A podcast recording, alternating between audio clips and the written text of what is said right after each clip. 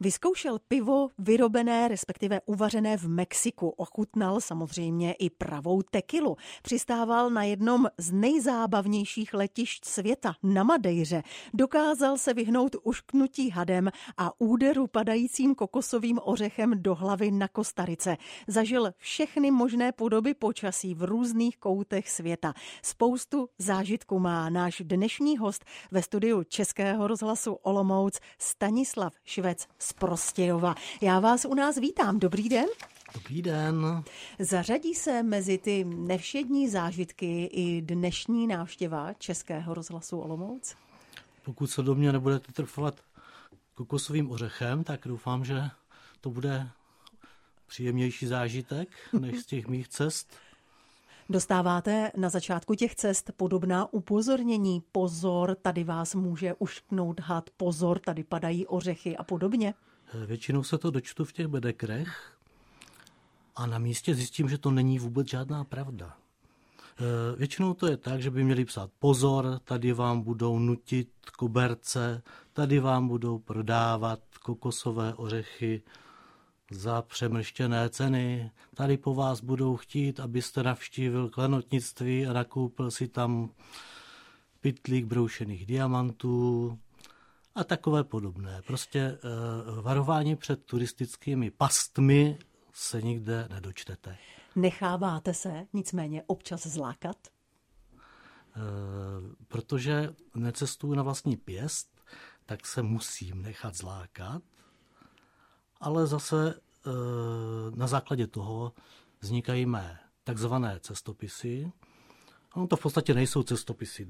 Jedná se o Eh, řekl bych, cestovatelský fejeton, nebo soubor cestovatelských fejetonů, kde se vlastně na tu cizí zem dívám takovým tím eh, kaleidoskopickým pohledem fejetonisty, že se snažím eh, převrátit ty věci, které člověk zažívá, řekněme s tou cestovkou nebo s tím placeným managementem té cestovní kanceláře a diví se. Proč necestujete sám? Nejste na to dostatečně dobrodružná povaha? E, ne.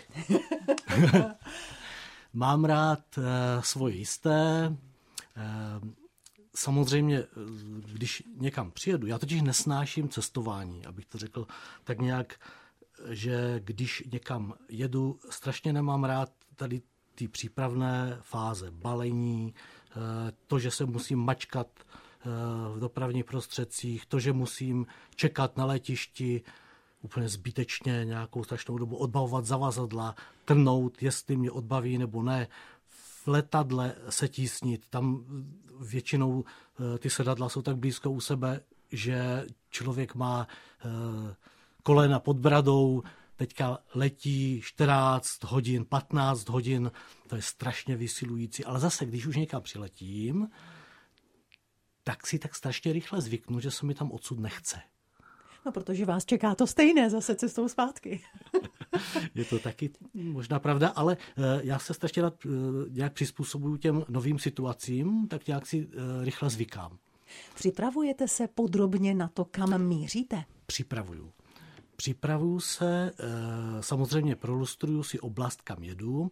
Většinou si navrhuju takové ty mikrovýlety, které hm, cestovka nezabezpečuje, že se třeba s manželkou vydáváme na vlastní pěst třeba autobusem nebo místním vlakem někam až 20 kilometrů daleko. Ostatní spolucestující z toho šílí, jak jsme odvážní, že jedeme vlakem s místními obyvateli na místo, kde nemáme žádné eh, delegáty, eh, kde se musíme sami domluvit.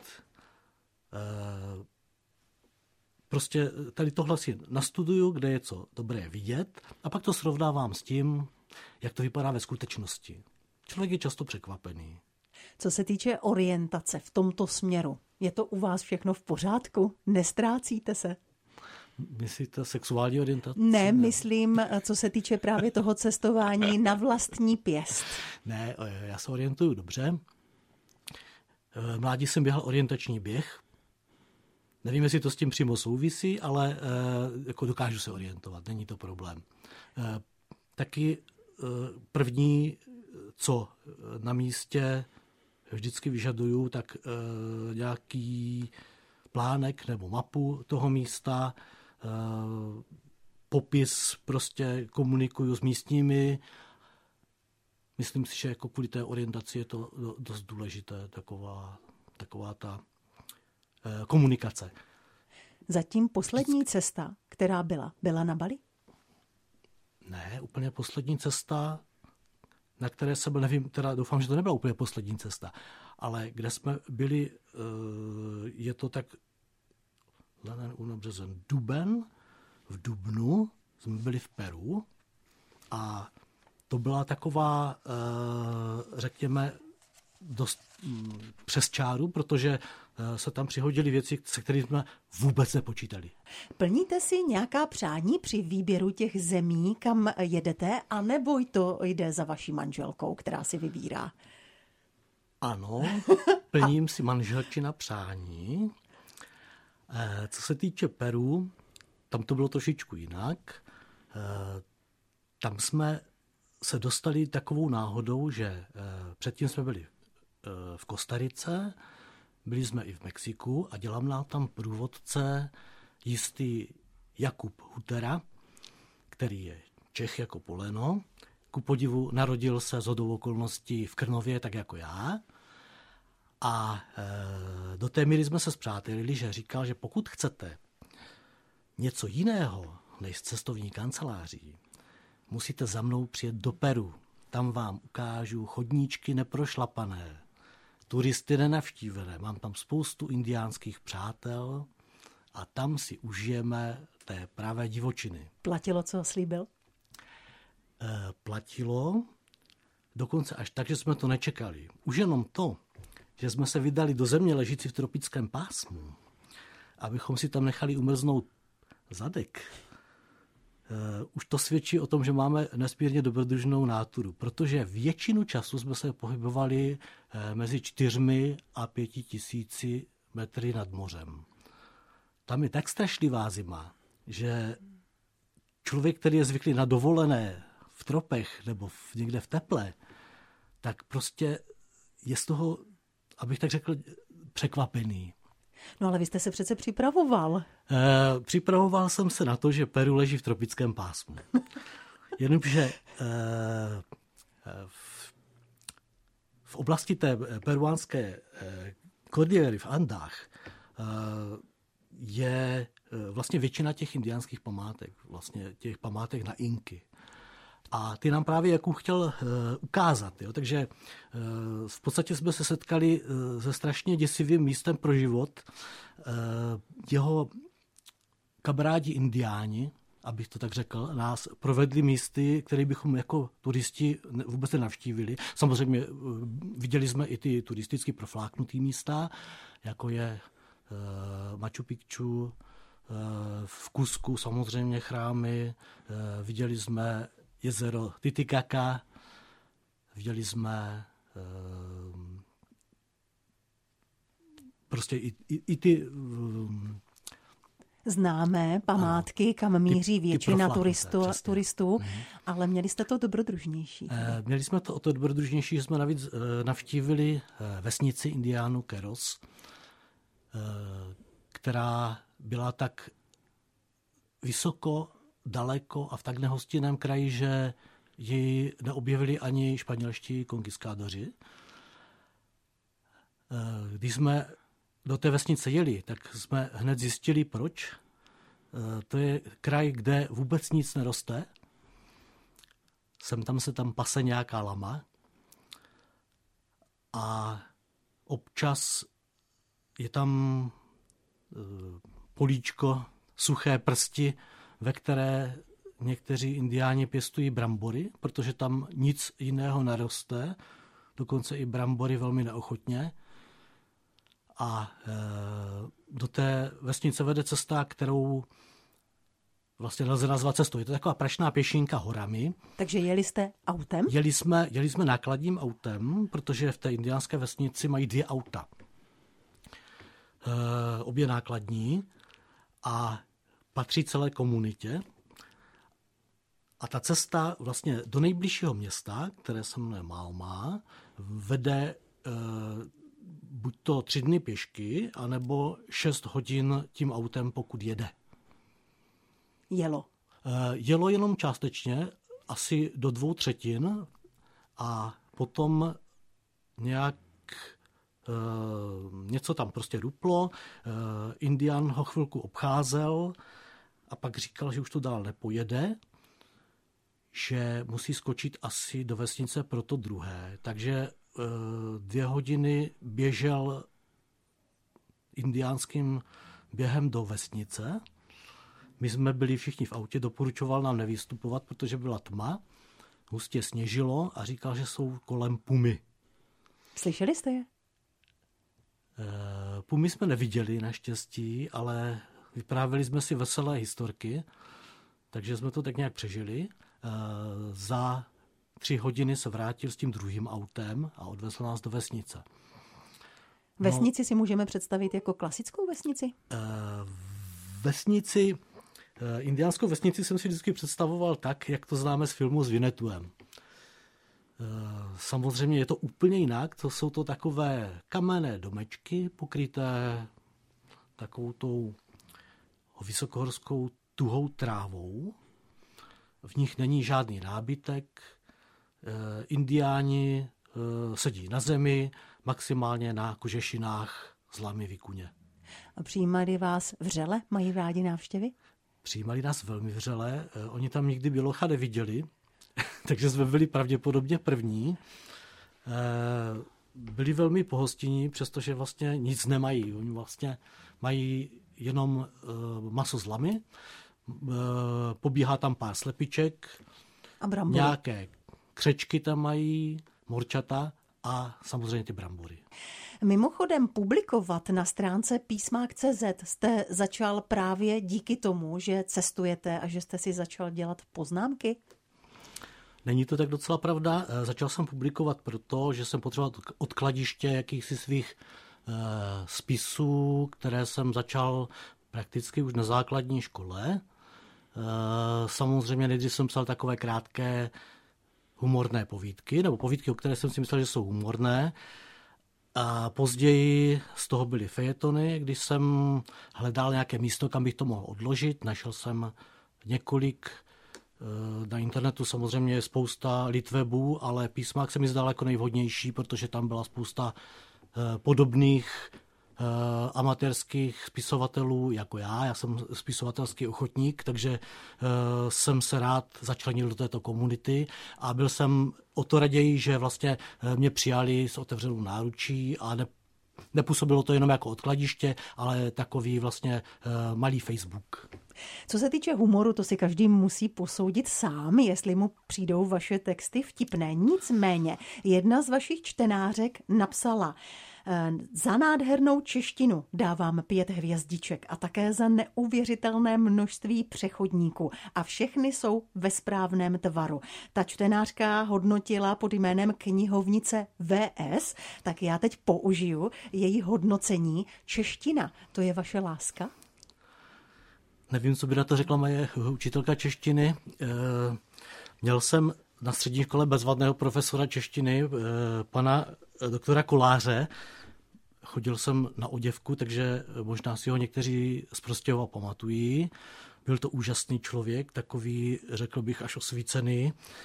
A e, dal jsem mu nějaké svoje povídky a on říkal, hm, dal jsem to číst dceři a říkala, že je to dobré. Tak to jsem považoval za velikou pochvalu a e, od té doby se tak nějak e, snažím být Eh, veselým spisovatelem, eh, jak říkám, ochotníkem, ale to vypadá, že prakticky nepřetržitě něco sepisuju, ale nakonec většinu času stejně trávím prací jako všichni neúspěšní spisovatelé. Když jste vystudoval tu oděvku, věnujete se tomuto oboru? Eh, věnuji se tomu okrajově. Já jsem své učitelce která nás vyučovala konstrukci střihu slíbil, že se tím nikdy v životě živit nebudu a proto mi dala čtyřku aspoň. Takže eh, ne, pracuji eh, na technickém oddělení eh, jako technolog. Co hudba? Protože my teď lehce v podkresu slyšíme drnkání kytary, začíná zkoušet kapela, která bude dnes provázet slavnostním zahájením velkého festivalu Prý Bohemia Radio. Tak eh, to máme nádherně i s takovým echem. Eh, takže co, co hudba? Jakou roli hraje hudba ve vašem životě? Prakticky od uh, svého dětství jsem muzikantem. Myslím si, že na první tancovačce už jsem hrál v době, kdy jsem na ně ještě nesměl chodit. Eh, bylo to z důvodu toho, že jsem chodil do hudební školy, eh, učil jsem se hrát na baskytaru a hrál jsem tam v jazzovém orchestru.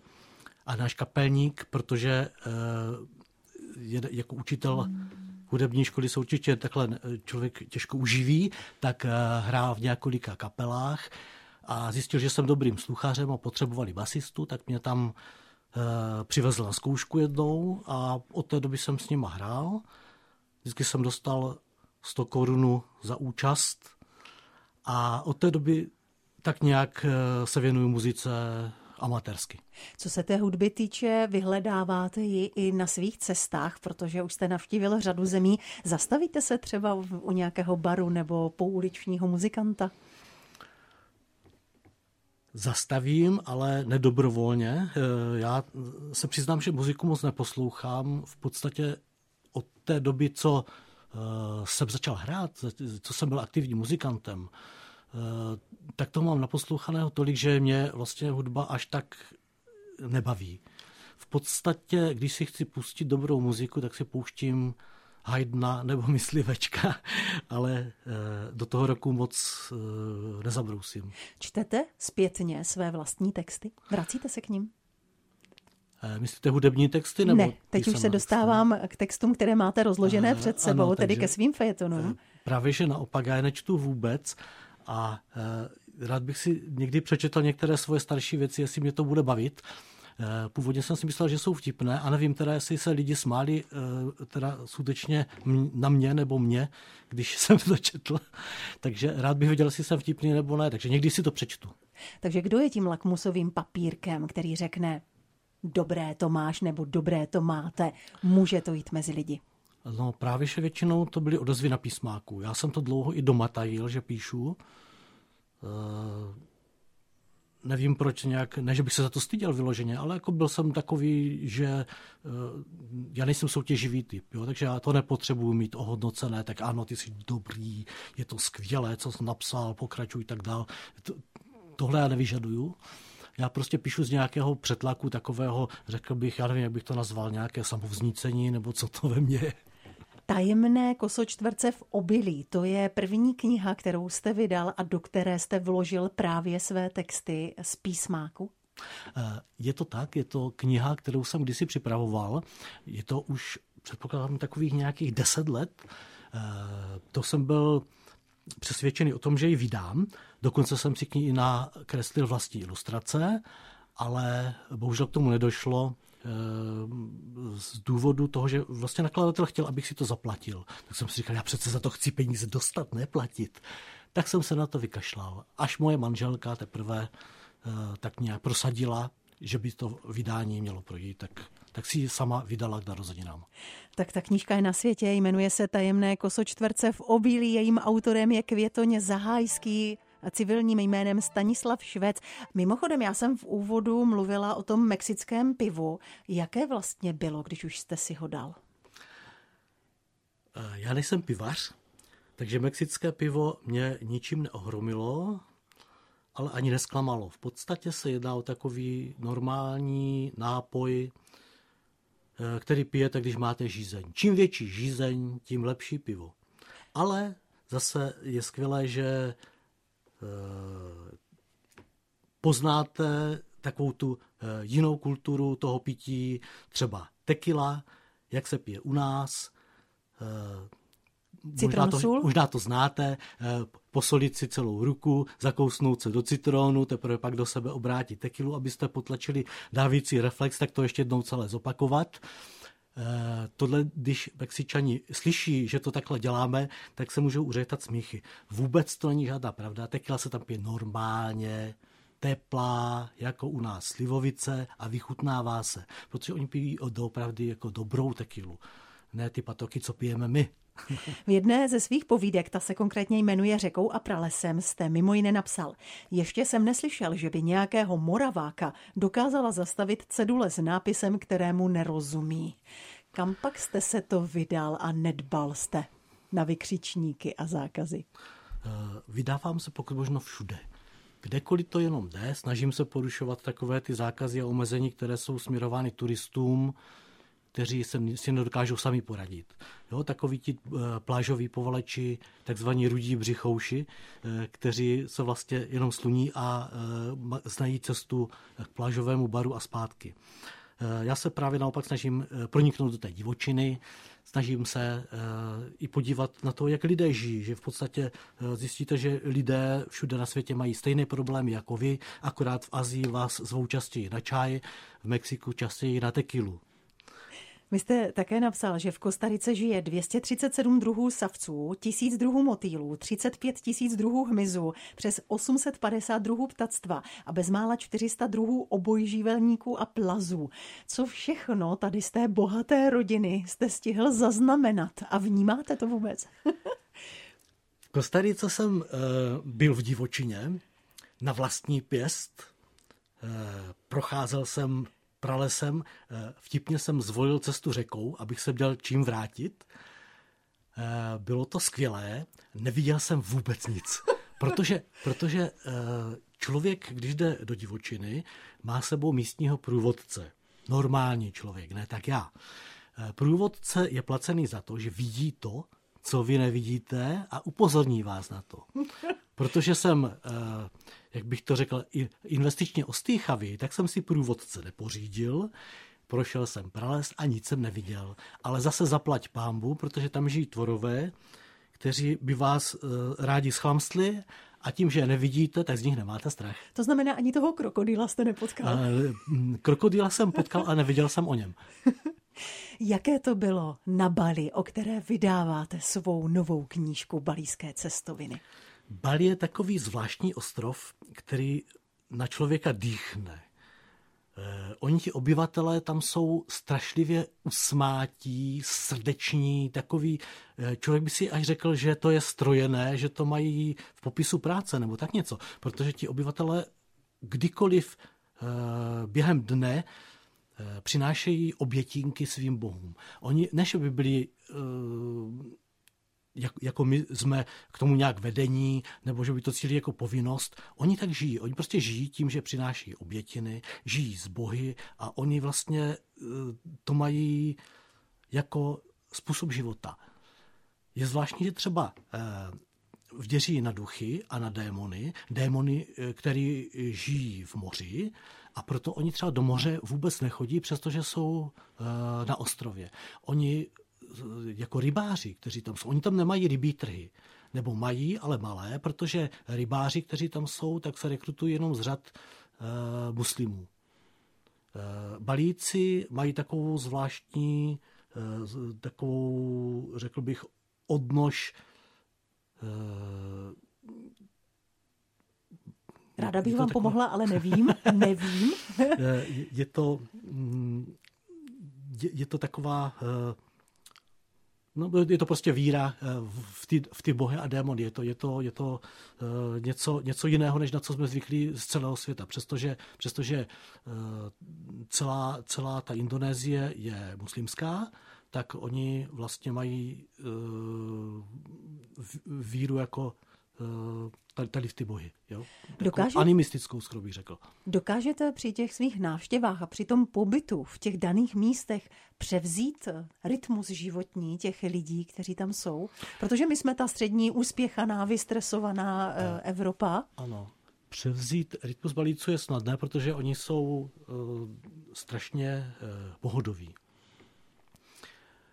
I co se týče práce, oni jsou, eh, neřekl bych, že jsou líní, oni jsou takový, eh, eh, no, prostě pomalejší. Je vidět, že tam ten život plyne jiným tempem, že mají vlastně jiné hodnoty než my, že nespěchají. Vy jste mluvil před chvílí o těch červených břišních svalech, tedy, že jsou někteří turisté, kteří opravdu jenom leží a opalují se, ale když už jste na takovém místě jako Bali, tak tam přece člověk musí smočit alespoň nohy. Chodíte k té vodě, koupáváte se? Eh, vždycky. Eh, dokonce balíské cestoviny se měly původně jmenovat Bali v hrubých obrysech. Je to proto, že hned první den jsem šel do moře a jak tam jsou takové ty obrovské surfarské vlny, tak mě jedna z nich se zlomila přímo nad hlavou. Zažil jsem pocit jako v pračce, potom ve ždímačce a když mě vyplivla na břeh, tak jsem myslel, že nemám brýle. A byly to jediné brýle, které jsem měl. Takže celý zbytek dovolené jsem viděl balí jenom v hrubých obrysech. Ale víte, o čem jste psal? to nakonec jo, samozřejmě. Výjdou balíské cestoviny, jejich autor Květoně Zahájský je dnešním hostem Českého rozhlasu Olomouc. Balíské cestoviny vydává Květoně Zahájský alias Stanislav Švec, který je dnešním hostem Českého rozhlasu Olomouc. Kolik se do nich vešlo fejetonů? Ty jsi mě zaskočila, já vůbec netuším. Takže jak silná ta knížka zhruba bude? Eh, já jsem dostal první výtisk poštou. Eh, musím to opravit, je to druhý výtisk. První výtisk se na poště ztratil. Takže ho ne, někdo opravdu, čte teď. Opravdu někdo, někdo nám ukradl první výtisk, který přišel z, přímo z tiskárny, takže tímto toho člověka zdravím a doufám, že na tom vydělá Mailand, pokud se náhodou proslavím. Pokud ne, tak se tím samozřejmě dá zatopit, že to není problém. Ať napíše aspoň recenzi teda, když už dočte. To by bylo skvělé. I to se stane. Takže zhruba, zhruba, eh, kolik jste toho napracoval, tedy napsal? Je to, je to útlá knížečka, eh, vypadá to podle toho, jak listuju, že to bude mít takových 100 stran, maximálně 105. Fotografie budou? Jsou tam spousty fotografií, většinou mých tento týden, konkrétně 19. října, pokřtíte tuto knížku v 18 hodin v umělecko-edukačním centru Art Rubicon. Eh, budete tam přímo vy. Děláváte čtení? Eh, dělám čtení. Už od té doby, co jsem eh, teda organizovan v tom písmáku, tak se dřív dělali takové sjezdy kde jsem některých se zúčastnil, četl jsem svoje povídky. Eh, teďka, eh, co jsem vydal knihu, tak eh, ta moje první kniha, Tajemné kosočtvrce, hned po křtu, potom zažila taky několik veřejných čtení. Co se týče balíckých cestovin, bude pokřtěna v, tom, v té kavárně Adrubikon na té Dobne, eh, Dobnerova ulice, Dobnerova, tuším. ano. Eh, je to taková zastrčená kavárnička eh, v Olomouci, na někde Nová ulice, to myslím. No úplně zastrčené to není, je to sympatický prostor a myslím si, že už poměrně známé místo. Pokud takže tam jedete zveme... poprvé, tak je zastrčená. To se strašně těžko, strašně těžko hledá, ale bude nasledovat samozřejmě buď na tom křtu samozřejmě taky budu něco číst a pak bude určitě následovat několik uh, veřejných čtení někde po kavárnách. Nevím, jestli, jestli k tomu můžeš něco říct, pokud eh, si myslíte, myslím, že třeba... Že jsme pozvali, možná tak to si, úplně stačí. Možná si řeknete, že poslouchat spisovatele, jak čte, je stejný zážitek jako třeba pozorovat kuchaře, jak jí. Jo, ale nechci nic slibovat. Ne, kuchaře ono... bych chtěla pozorovat, jak vaří. Nevím, jestli to můžu slíbit, ale ono, i to autorské čtení samozřejmě může být nakonec grotesně zábavným podnikem, protože především pro posluchače, protože často vyjde najevo, že autor, který neumí psát, tak neumí ani číst, tak se jistě pobaví i ti, kterým eh, můj způsob humoru za stolik nevyhovuje. Nečekejte turistické značení, jakým nás doma rozmazluje klub českých turistů. I to je věta z jedné vaší povídky. Jsme v tomto směru opravdu rozmazlení, opravdu se o nás klub českých turistů tak dobře stará, už máte mnohá srovnání. Stará. Jednak eh, to pochází pravděpodobně z mého fejetonu o Madejře. Ano. A tam jsme toho prošli hodně na Madejře a jsou tam značky rozmístěvány tak, že jsou na začátku cesty a na konci. pokud nemáte vlastní navigaci a zabloudíte, je to váš problém, protože jste sám idiot a neměli jste se ztrácet.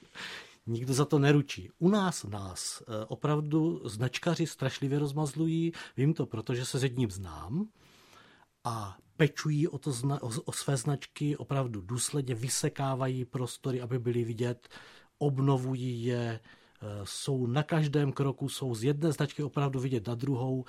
Naši turisté si opravdu nemají na co stěžovat. Nikde ve světě se o ně tak nestarají. Máte rád cizí kraje, máte rád exotiku. Kdybyste si místo, které by jsme do té škatulky mohli vložit, měl najít v České republice, které by to pro vás bylo?